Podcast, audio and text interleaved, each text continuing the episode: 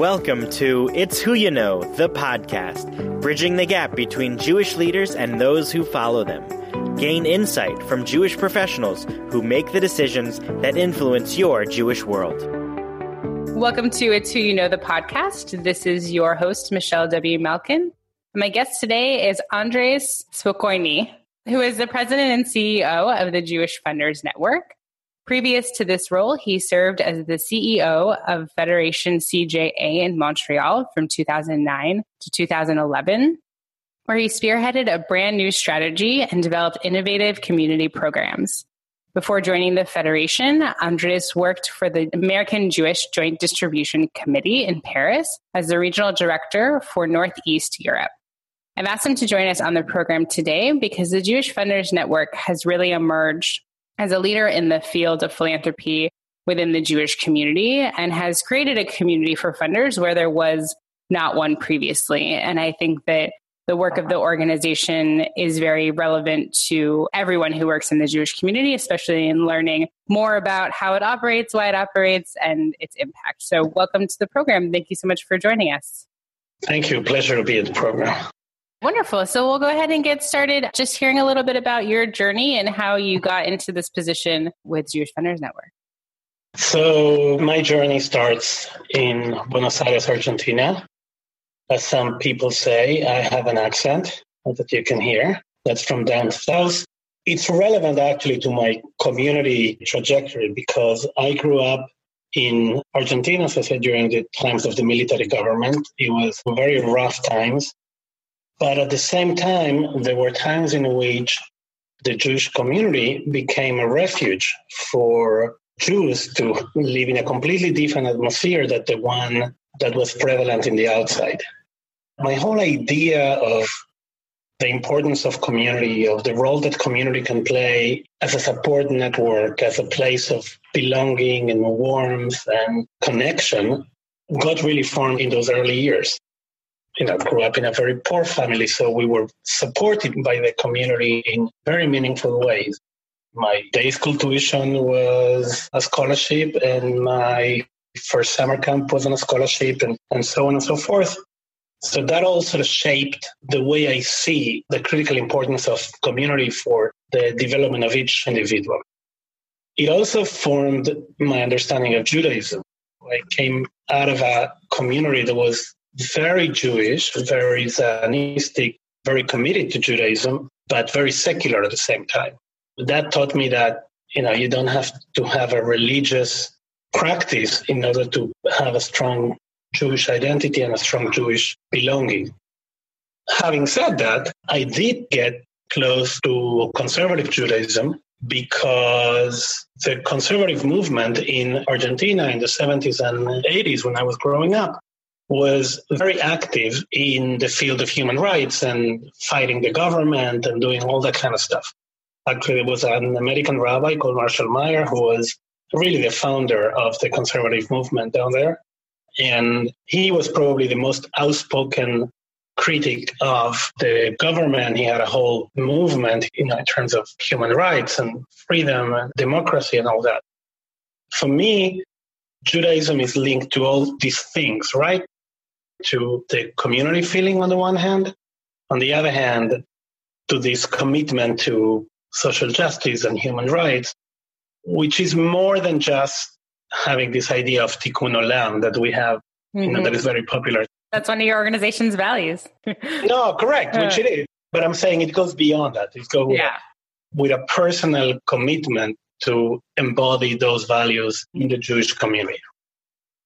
So, inspired by Marshall, I actually studied to be a rabbi. At the same time, I studied business. So, I had always this dual career of being a community activist and also working in the corporate sector. At some point in time, I went to Israel. I came back. I started working in the corporate world. And then one day I got a call from a particular person at JDC who asked me to do something more meaningful with my life. And they offered me to go to Europe where the Jewish communities were sort of emerging out of the long night of communism. I mean, the combined, I would say, nightmare of Nazism and communism, they went from one to the other. And it was supposed to be a short experience before I would go back to my corporate career. And it ended up being more than 12 years of working in Europe doing that kind of work. Also working in a lot of pan European programs. It was the times of the building of the European Union. And we wanted to build also the Jewish European Union. So it was really interesting because it was again about building community and creating coalitions and the like. And then I got headhunted to go to Montreal. I had never dreamed of living in Canada and or running a federation. But I think that what the community wanted and what I had to offer was a completely different perspective to the way federations worked and were supposed to work. Had you known about the federation system before? Yeah, of course, of course. The JDC works very closely with mm-hmm. the federation system. I had never imagined that myself to be working there. It was a very interesting ride. What we managed to do through a great partnership with the lay leadership and, and with the community at large to really challenge some of the basic assumptions upon which a federation is based. And now, actually, many of the things we were doing there now are like mainstream, but back then were really daring. And then, you know, I got a call from somebody that says, you know, have you thought of the Jewish Funders Network? And I said, listen, this is about being a self support group for victims of wealth. I don't think that's what I want to do. Right. And he says, well, that's what it could be, but it could be much more than that. And that's the challenge is to make it way more than that, to make the network a vector of change in the Jewish world and a tool for transforming realities, not just, you know, philanthropists patting themselves in the back, but really tackling together the big issues that are facing the Jewish world, Israel, America, etc. So I'd love to actually go back to your time at the Federation a little bit and maybe touch a little bit upon innovation and change and what that process was like for you to bring that to seemingly an established organization, this you know network of federations, and how you did it.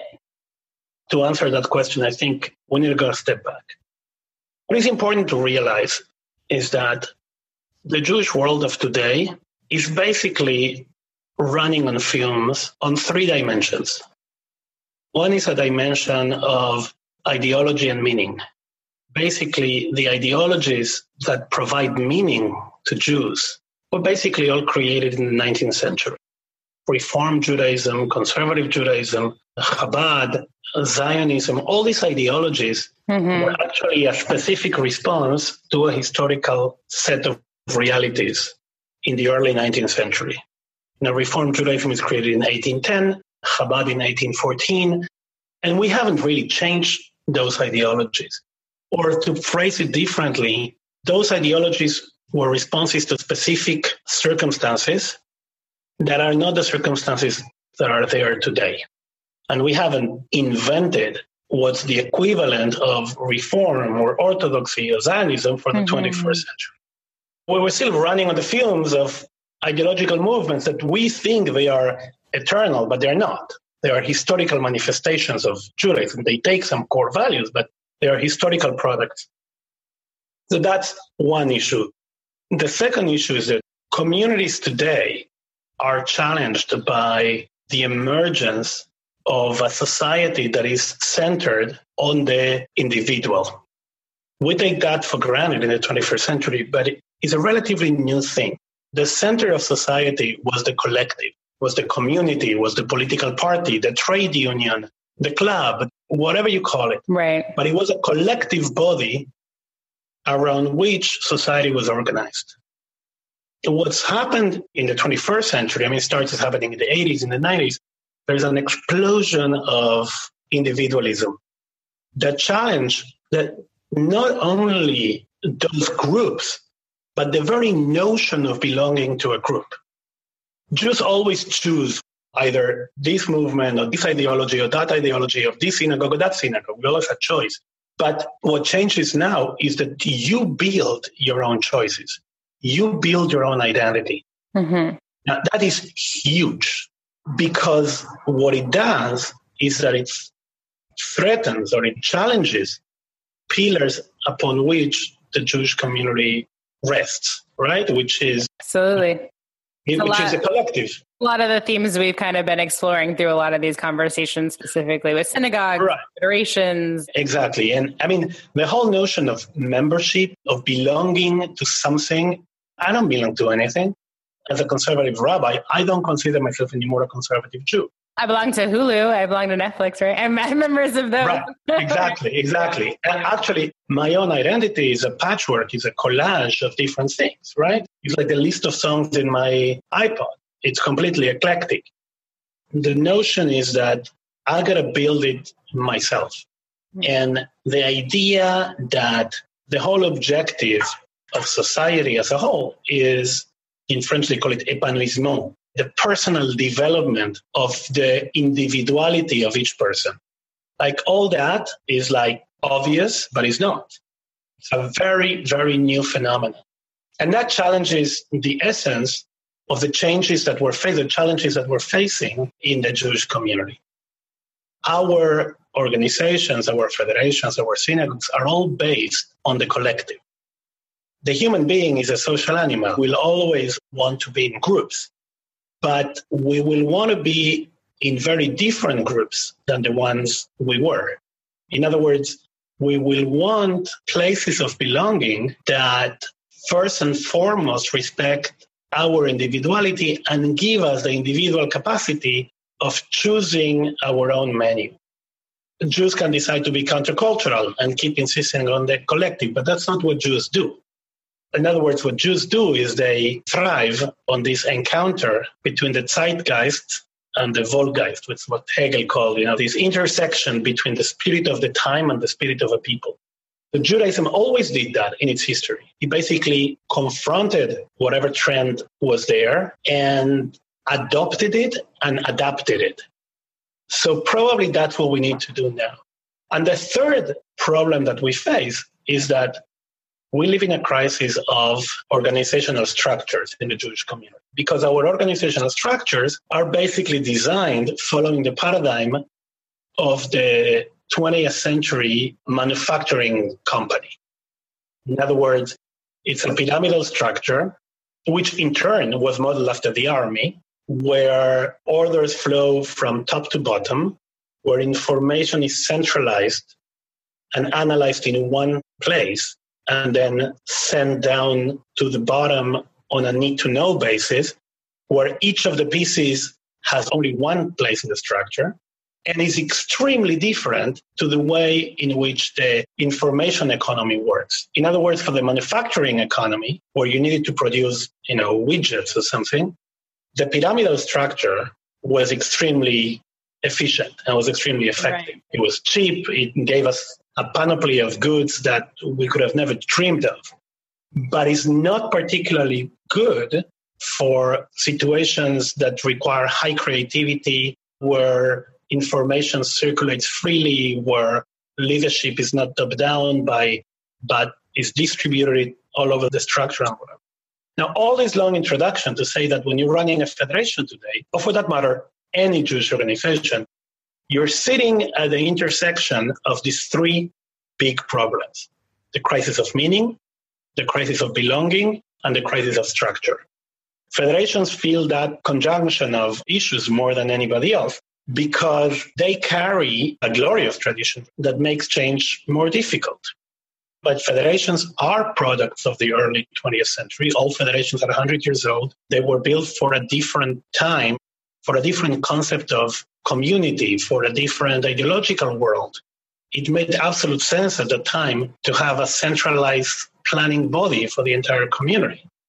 It doesn't anymore because the context such high volatility that you need to decentralize planning and creativity and the circulation of knowledge. By the way, also federations have a demographic problem. It's funny that I call it a problem, but it's a demographic problem because people live longer. When you talk today about somebody who doesn't want to belong to something and doesn't want to belong to something for, let's say, 15 minutes, you're asking them to belong to something for 70 years. Right. Because you go into young leadership cabinet or whatever it's called these days when you're 25, and that was all fine when you retired at 60. But now you live relatively healthy lives until you're 90 who's going to stay put in one organization for 70 years? It doesn't work like that anymore. So a federation needs to actually enter into a dance with change. It has to understand how society is organized today, how the individual Jews see themselves, how the human condition has changed. It's not just Jews. I mean, Jews are early adopters, but this happens to everybody. Did you come into your federation job with all this wonderful knowledge that you have, or is this a product of your experience there? I think I've been refining it. I think some things I intuitively understood, and some things I learned by bumping my head against the wall. Yeah. and some things, frankly, some of the changes, I think I would have gone much further. The thing is that, you know, people are rightfully attached to a model, and, and that has value too. And the federation in Montreal specifically is a highly performing federation. It probably has the highest per capita campaign in North America. So, you know, it's kind of hard to create urgency for change when you're really a great federation yeah. and you're so successful. But on the other hand, that gives you the cushion to go and try new things. Mm-hmm. And I think that much of my thought about some of the traditional organizations, I've been reflecting a lot since I left the Federation of trying to systematize that thinking about why is it so difficult to reform that system, right? There's something that I remembered from when I was in France. At the same time, that France was updating its phone system to digital. The African Republic of Ghana was doing the same. Now, France, to update its system, needed to put huge investment because it had a system that had last been updated in 1913, mm. but it kind of worked. Like people talked on the phone and you have wires and you have installations and you have centrals and you have people working and you have phones in people's home and they had something called the Minitel, which was sort of a precursor of the internet that people still use. So you had all those things that you had to do something with. You wouldn't jettison all that. Even if you would, it would be even expensive to dismantle all that. So at the same time, Ghana had to do his phone network they just went straight to 5G, most advanced digital phone system in the world because they had nothing. That makes me think of those legacy organizations, right? Like you have things that work. You know, people get services from federations and people go to Israel and money gets raised and all that. So you never get to ask the question of if it didn't exist, uh, how would I create it? Or in other words, I would have to create something like the Federation without any of the baggage I had, without the 1913 analog copper wiring of the phones, how would I build it? And I think that that's a very interesting exercise that I suggest to every federation director, every director, every organization, every organization. About this. Yeah, it's great. And when I say how would you build it, I mean how would you build it in terms of leadership flow, information flow? Would it be a central organization or would it be a collection of ad hoc networks and coalitions that are fluid, that sort of get formed and reformed? What would be the metaphor that you will use to build your organization? The traditional metaphor for an organization, as I said before, is the army. You know, you have one commander, you have specialists on one thing, everybody moves together, the metaphor for a 21st century organization is the brain. Individual neurons get realigned all the time and they form networks all the time. What's critical is the relationship between the neurons and how they get reconfigured all the time. The most important thing is not the person that has the highest role, is the person with the most connections. That's how it works in the brain. You know, the most important part of the brain, I mean, all the neurons are basically similar in hierarchy. You don't have general neurons and captain neurons and, soldiers and foot soldiers. Mm-hmm. Everybody's the same.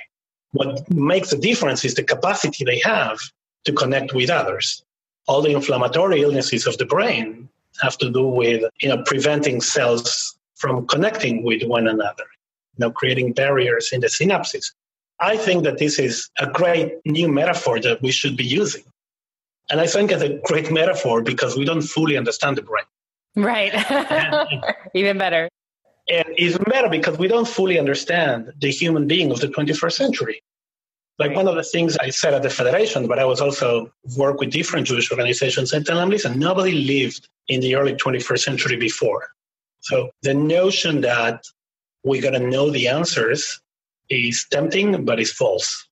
Nobody knows the answers. Nobody has experience in this type of society. So it's new for everybody. And that means that we have to be open to a lot of trial and error, to a lot of experimentation. And our tolerance for risk has to be different. Our culture of risk taking has to be very different because we're not going to get it right all the time. Actually, we're not going to go right most of the time. Right. People think that one day somebody came up with a great idea of doing the federation. It wasn't like that. It was a process. Yeah. People were trying things until they hit on a model that worked. We have to do the same, but we don't always give ourselves the liberty to do that. Wonderful. Well, let's shift focus a little bit and talk about the organization that you lead. So the Jewish Funders Network has about 1,800 international members. You do a yearly conference, you do smaller programs and events throughout the year. You choose funding topics and areas of giving focus every year. If you can give us a brief history of how this network came to be and its current purpose within the climate of its funding work. First of all, let's start by saying that the Jewish Funders Network has for mission to expand the breadth and the impact of Jewish philanthropy.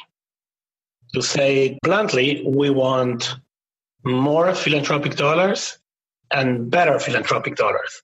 In other words, philanthropy that is more impactful, more connected, more professional, uh, more strategic, etc. The Jewish Funders Network is a product of the times, of all those trends that I was talking about before one of the things that the centering of society around the individual also resulted in the growth of independent philanthropy.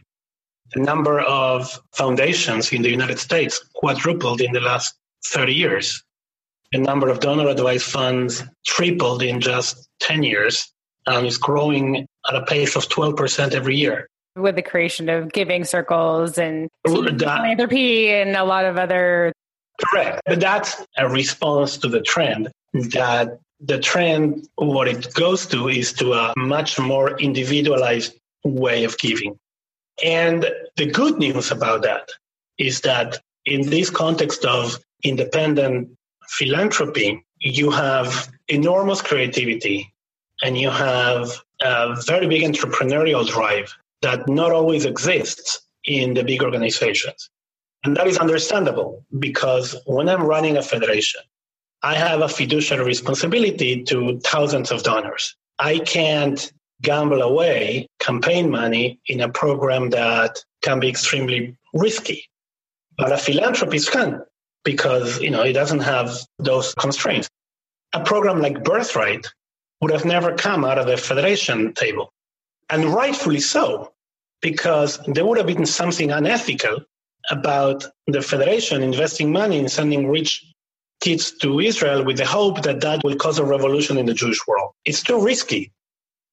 But when philanthropists do it, well, all of a sudden they can, they absorb the risk and they can prove the concept for later to make it safe for the Federation to actually adopt it. Right. So it's not the money that goes to the staff person who dreams up the risk and spends money. It's the actual person with the money dreaming up and partnering and creating. Correct. So that explosion of independent philanthropy provided the community with a lot of new creative ideas. Probably the most transformative programs in the last 20 years were what came out of the mind of independent philanthropists only later on engaging with the rest of the community. Birthright is the best example. Uh, PJ Library, Moishe House, One Table, you name it. That growth of independent philanthropy is a good thing. The problem with that is that, is as, as the Talmud says, you know, the, its great thing is its bad thing, meaning you tend to be too individualistic and you tend to focus on your innovative idea and not connect with others.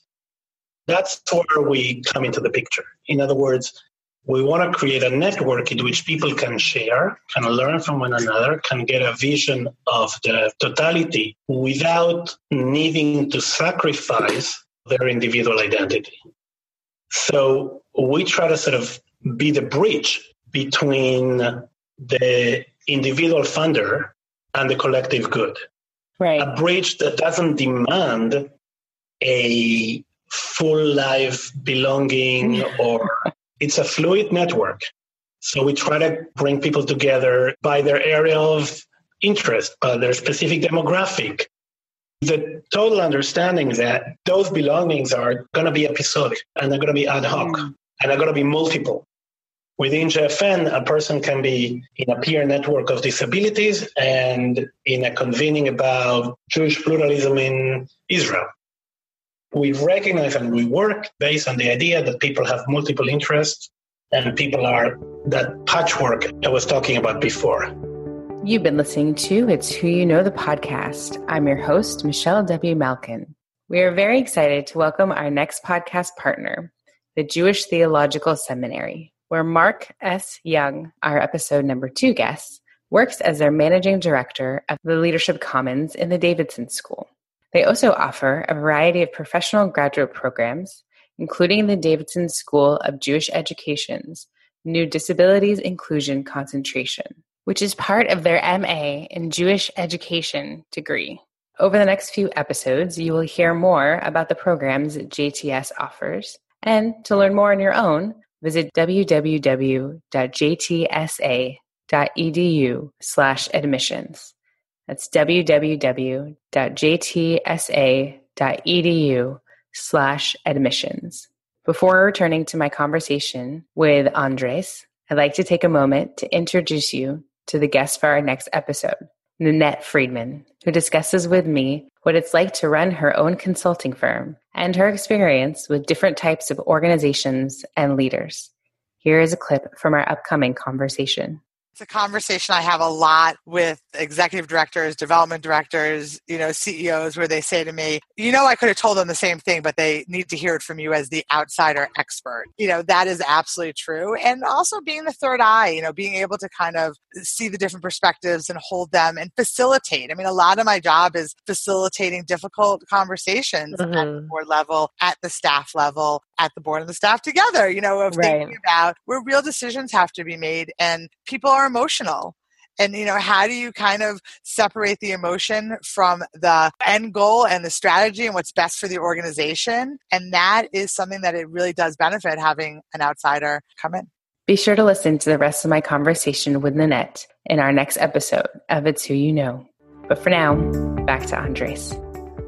Part of something that you alluded to earlier, talking about the trends that you've seen in your career of the funding models, we see this trend, as you just mentioned, it's not the collective getting together and pooling their money and funding something for the community, right? It's not anymore groups of people coming together and saying, we want a synagogue or a religious school and we're going to all pool our money to fund this thing or a federation or something geographically. It's a much more individualistic and seemingly top down model. So we're kind of flipping this model from collective creating to individuals creating what they maybe think the collective might want or seeing something that might be successful. I'd love for you to explore a little bit the pluses and minuses of the, you know, you have 1800 members, I think giving, you know, billion dollars annually.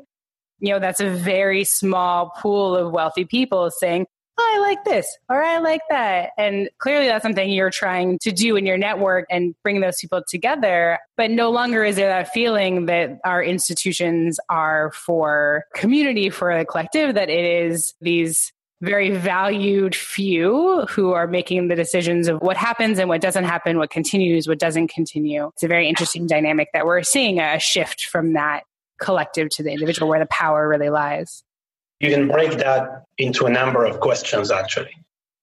The first one, and this is something we work with a lot, the first one is that being a strategic and a driven philanthropy doesn't mean being whimsical.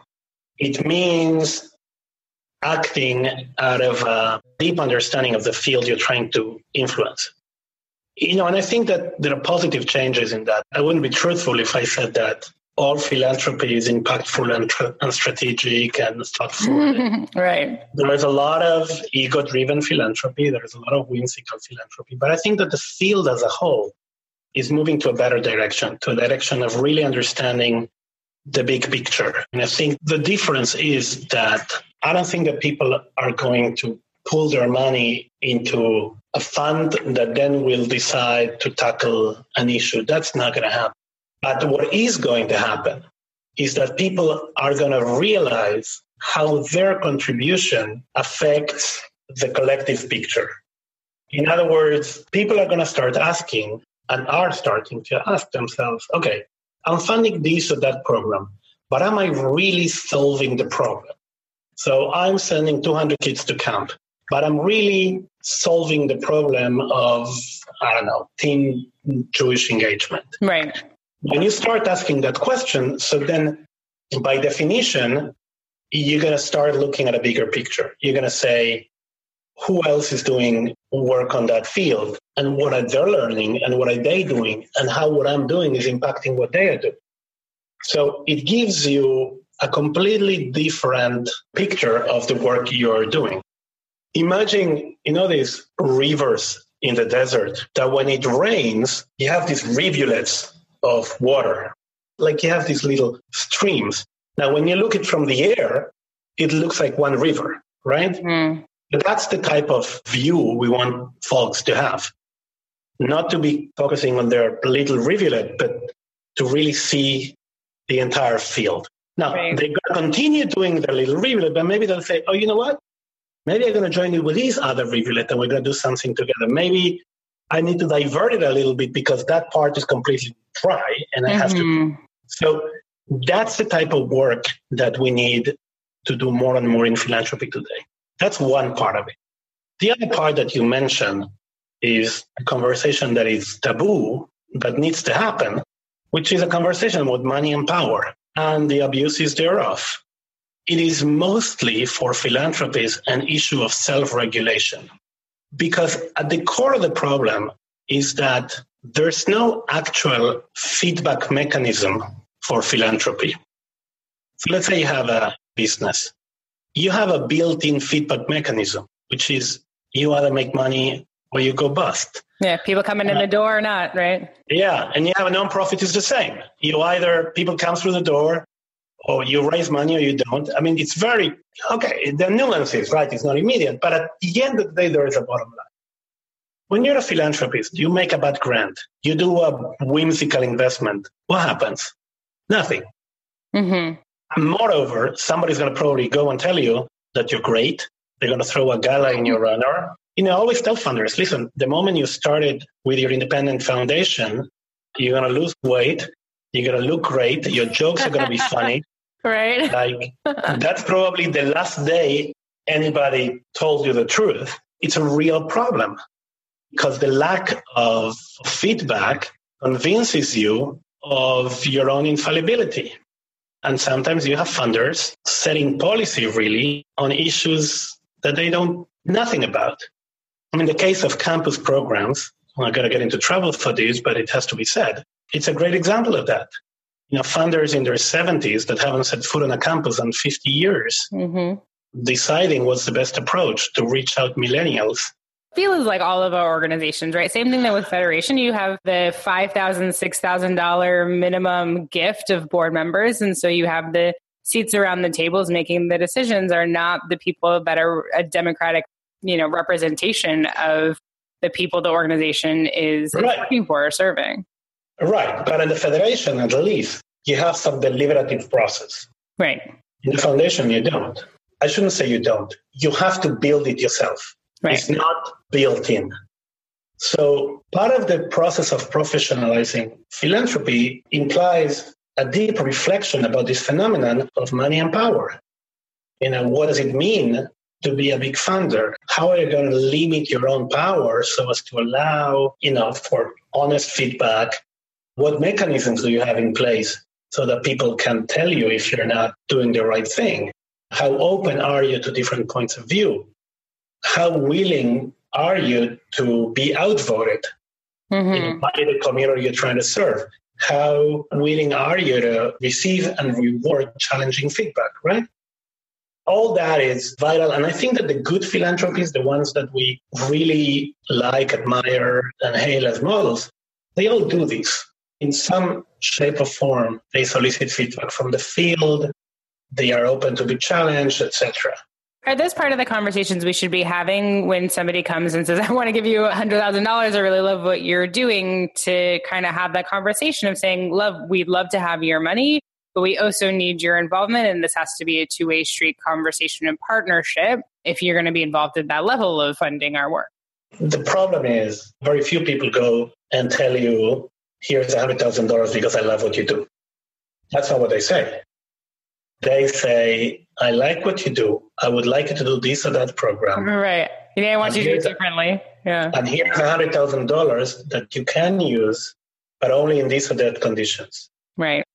And because you need the money as a nonprofit and you're not going to let a donor walk out the door, so you say yes, when in fact what you should say is, you know, let's have a conversation about the program you're going to have because that's not what's going to work.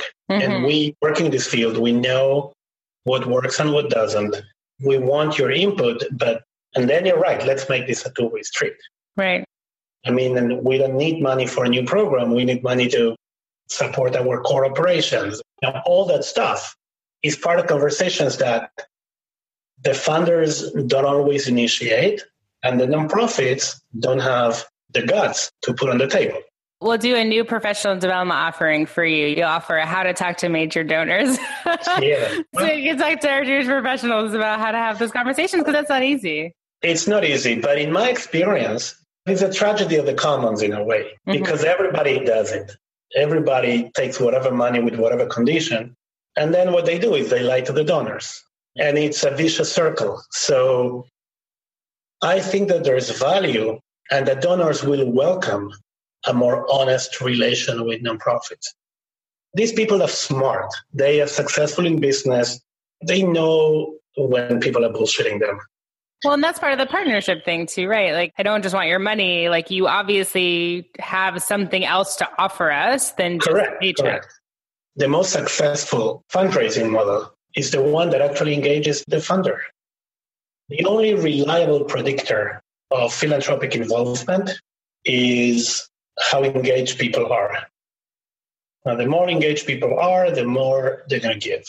It's not the wealthier they are, it's not the older they are. All those are myths. It's not how many letters they receive in their inbox or emails or. Computers come with a delete button. Right. and a recycling bin right next to and them. a recycle bin right in the mailbox. So it's about meaningful engagement. That goes back to how I started, right? I mean, you want to feel valued and recognized as an individual for your individual contribution. You want to be involved hands on. You don't just want to be a wallet. You don't want to be a tool of the organization. You want the organization to be a vehicle for your passion and your mission and your drive, which sounds like semantics, but it's not. It's a very deep change in the concept of how philanthropy works. Like in the past, you were a nonprofit, you wanted to do good in the world, and the donors were a tool. You would go, you solicit them, you sold them, and you were successful, they gave you money. Now it's the other way around. Now the donors want to do things, and they're going to shop around for what is the best vehicle for them to do good in the world. And your organization can cannot be that vehicle. And the other thing that is related to that is that there's no more loyalty. In the past, it was a thing to do. Like everybody would give to the federation, mm-hmm. and your parents would give and you would give, and there was a loyalty built in the system. In a previous conversation with Rabbi Dan Judson, he liked it to a tax. As you talk about the turn of the century, like that was a very popular new thing, talking about taxes and you paid your taxes. And so the idea of paying your taxes, quote unquote, to the Jewish community seemed very natural and understood in that model of society that, oh, yeah, of course you give your taxes to the government, you give your taxes to your community. And, you know, that just made sense. But people don't like taxes anymore. Right. People don't like taxes. Nobody pays taxes voluntarily. And also, there was something else that it was that people were willing to outsource their philanthropic activism to somebody else. They would say, the Federation knows where the needs are. they're doing more or less the right thing. They're also supporting Israel, which me as an individual is hard for me to do. It's not anymore the case. People don't want to outsource anything. Like we don't want to outsource anything. Like I'm always trying to bring it outside the Jewish community so that we understand. You don't want to outsource, for example, your travel planning anymore. We don't have travel agents. You go into kayak and you book it yourself. And you wouldn't trust the travel agent anymore because you would second guess them. You would go if somebody tells you, "I found you." A- what kind of cut are you getting for this? Yeah. Yeah, exactly, exactly. So the same is happening in philanthropy. We're all about cutting the middleman, right? And the notion is then how do we recreate a sense of loyalty, not to the specific organization, but to the causes, right? So you don't want to mediate anything anymore. In other words, you want to interact directly with the content, with the material, with the options, and you want to choose. In the case of Israel, going to a different issue completely here, but I think it's part of how the landscape has changed. The issue of Israel and philanthropy in Israel is a major change in Jewish philanthropy as a whole. Today, over 50% of the philanthropy that goes to Israel, what is spent in Israel, comes from local sources up to 9 billion shekels of the 16 billion shekels that go to philanthropy every year are from local sources. There's been also an explosion of philanthropy in Israel with new sources of wealth, a new class of business leaders and high tech wealth and what have you that is upending all the traditional views of Jewish philanthropy in relation to Israel. In the Jewish Funders Network, around 27% of our members are from Israel. So the whole notion of you're going to give money to quote unquote Israel doesn't exist anymore. What you're going to seek to do is to really partner with local philanthropists to tackle specific societal problems in Israel. Arab Israelis or disabilities or education or economic security, whatever it is. You're going to do it in a very different way. And that's also a massive change. I would love to continue to go so much more deep into the relationship, especially with funding between the American and Israeli communities. But for the interest of time, I'd love to just hear, based on kind of the conversation that we've already had, what advice you can give our listeners, Jewish professionals, lay leaders in all types of organizations when they think about their funding or they think about your network or they think about what might be ahead for them as a Jewish professional. The first advice for any Jewish professional is to be very proud of what you're doing. That's not obvious we live in a time when the Jewish communal professor is underrated, is undervalued. In terms of salaries, you know, Jewish professionals have competitive salaries in the nonprofit sector, at least. But the whole notion of there is a specific expertise that you bring to the table is being threatened. The lack of mediation between the user and the content is also affecting the Jewish professionals, meaning I don't need you as it were, if I have the philanthropies, I don't need the philanthropists. okay. Yeah, no, absolutely. So that's the first thing. And if professionals are not going to value their job and put it in the right place, nobody will. So it has to start by them. I saw in the list of podcasts that you talked to Gali, and she has a lot of things to say about that. And people are realizing that that's important. Do you do have a few, you know, foundations, uh, and we've talked a lot about this on this program that are seeing that and deciding to, you know, put the money in those programs and training professionals and making sure that they've got the skills they need. If you force me to choose one specific piece of advice I would give, is this: is to be extremely comfortable with ambiguity and vagueness, because the world we live in is a world that will not have easy answers and I know that that's a little countercultural now because part of the politics in this country and in the world is actually the search for those easy answers. The post truth society is, in fact, a fear of complexity. The reality is very messy and very complex, and I don't fully understand it. So I rather believe in some crazy conspiracy that at least explains it in very simple terms. And I think that to be successful in the 21st century, you will need to be very comfortable with ambiguity, with failing, Risk. You talked a lot about taking those. But everybody will agree with that. What it breaks down is that then people don't really have a system for taking risks and for failing in an intelligent way. You know, what I always say is like fail fast and fail cheap. And I think that that's something we have to have as professionals, those of us in leadership positions.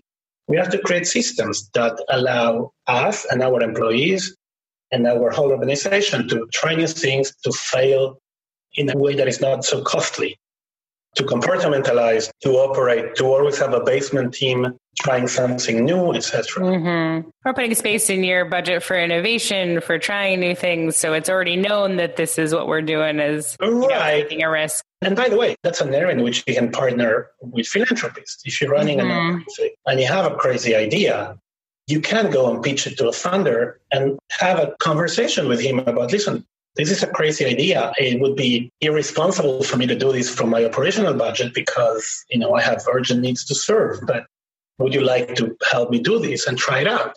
All these are opportunities to really get involved and get funders in creative ways. The other thing I would say is that for those trying to work with funders, talking about values instead of valuables meaning what is the overall value that a person can bring to the table? I think it's very important, especially with young funders. Different ways in which you can get involved besides writing a check. And don't get me wrong, we need the check, but we also need cognitive diversity that different funders can bring into the table. That's the other piece of advice I would give. You need to build a system of cognitive diversity because many of the big shocks of the early 21st century were basically failures of imagination. You know, 9 11, for example, was not a technological feat. And the reason why we didn't catch it wasn't because we didn't have assets or we didn't have surveillance. It was because we didn't have imagination. We didn't imagine that somebody would do that. Right. You know, the reason many of them couldn't foresee the Trump phenomenon is kind of similar. We didn't have the imagination to think about it. I mean, the signs were on the wall, but we didn't see it coming because we didn't have cognitive diversity in our organizations. Mm-hmm. So I would encourage each and every one of us, starting with myself, to be very vigilant to avoid echo chambers.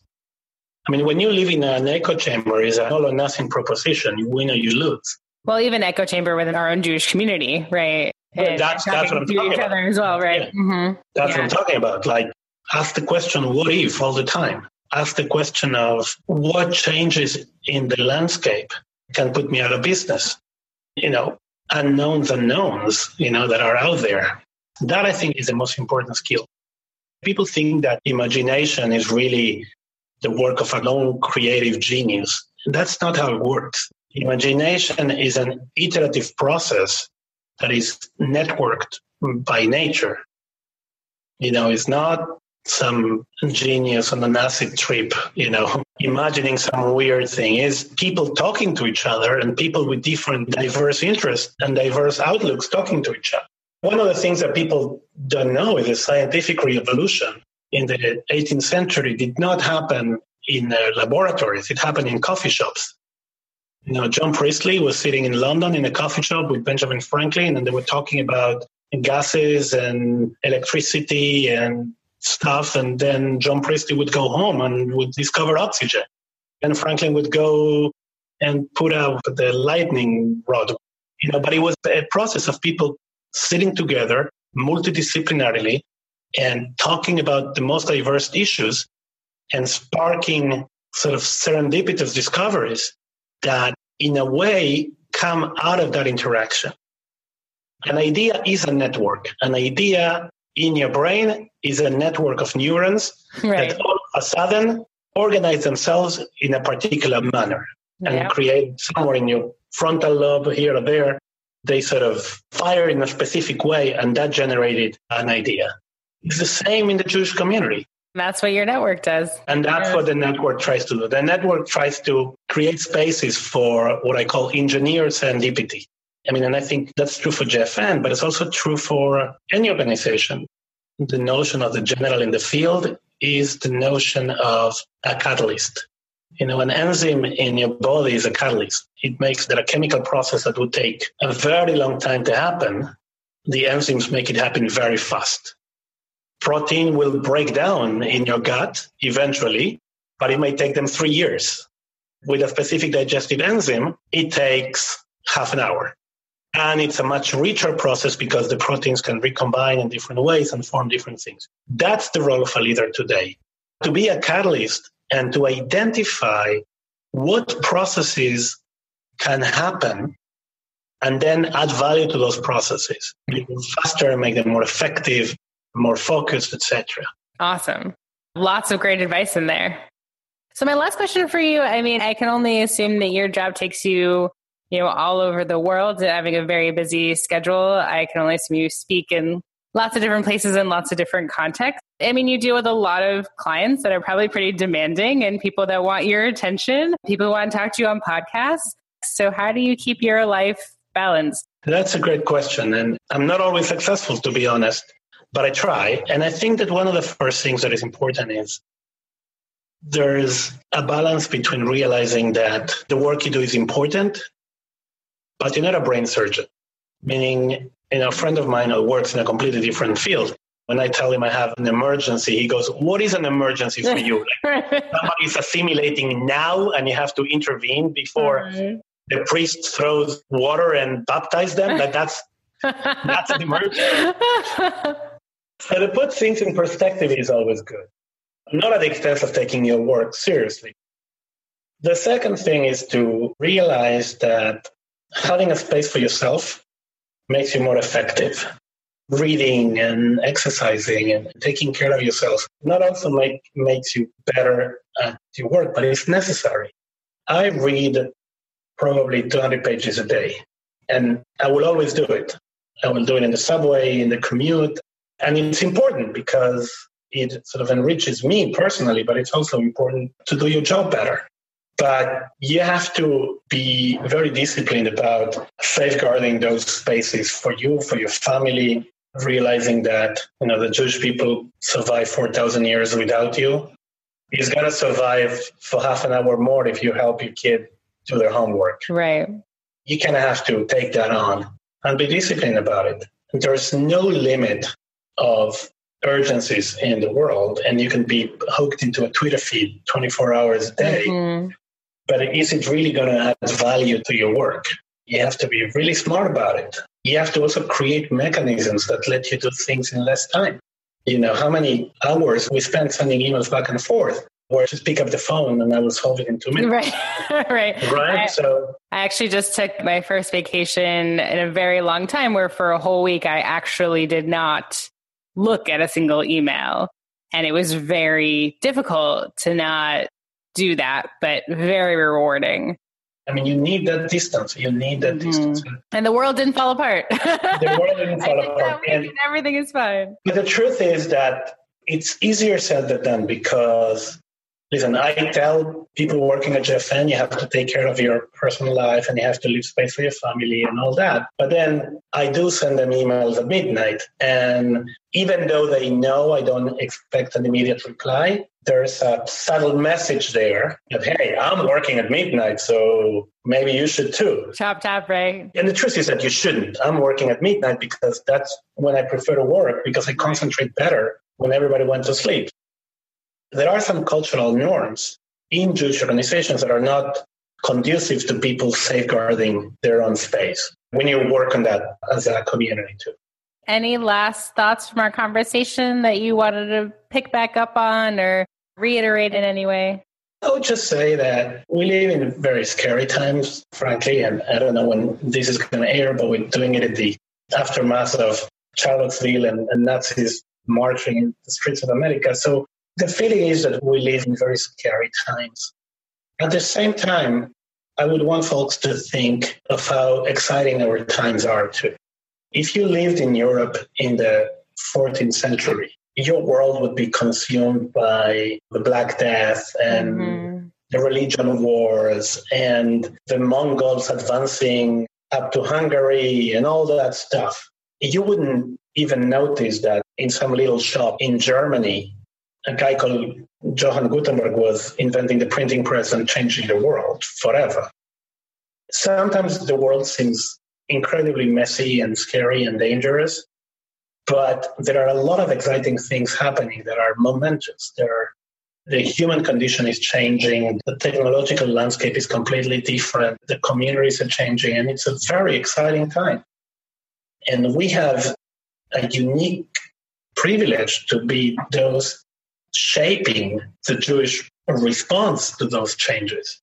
So I would just try to end with an optimistic message of saying, yes, some things in our world suck. And from whatever you look, there seems to be really big issues. But never in human history, we as individuals had as much freedom, as much power as we have today. And that's huge. And that's something we should leverage and harness and try to make it into an engine of, of change and creating the Jewish community of the future. Thank you so much for sharing your thoughts with us today, Andres. I really appreciate your time. Big pleasure. At the beginning of our conversation, Andres talked about his work at the Federation CJA in Montreal. For those who listened to our previous guest, Laura Fish came on board as our Chief Strategy and Planning Officer just after Andres left. Part of her job in that organization is to bring about change, presumably building on Andres's work as he described it in this interview.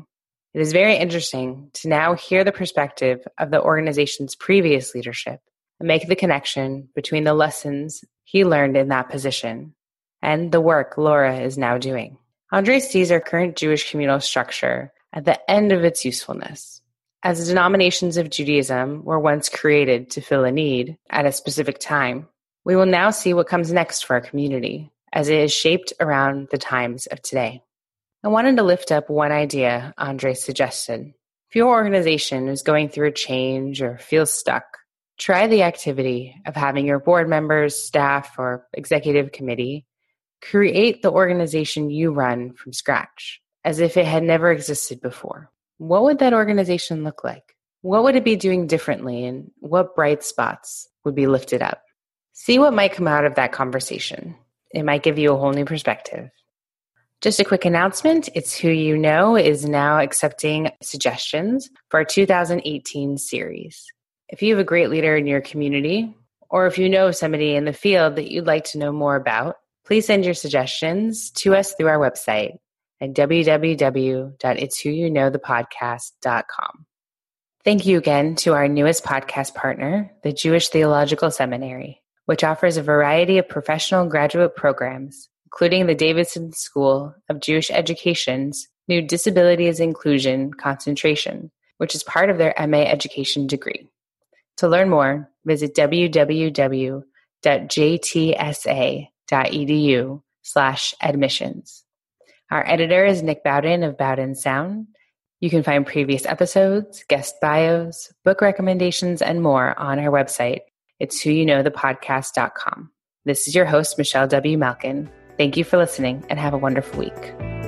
Liked this episode? Have a comment or a great suggestion for our next interview? Contact us through our website at it's who you know the podcast.com or on the It's Who You Know Facebook page. As always, subscribe, rate, and review this podcast so that others can find us. It's Who You Know, the podcast.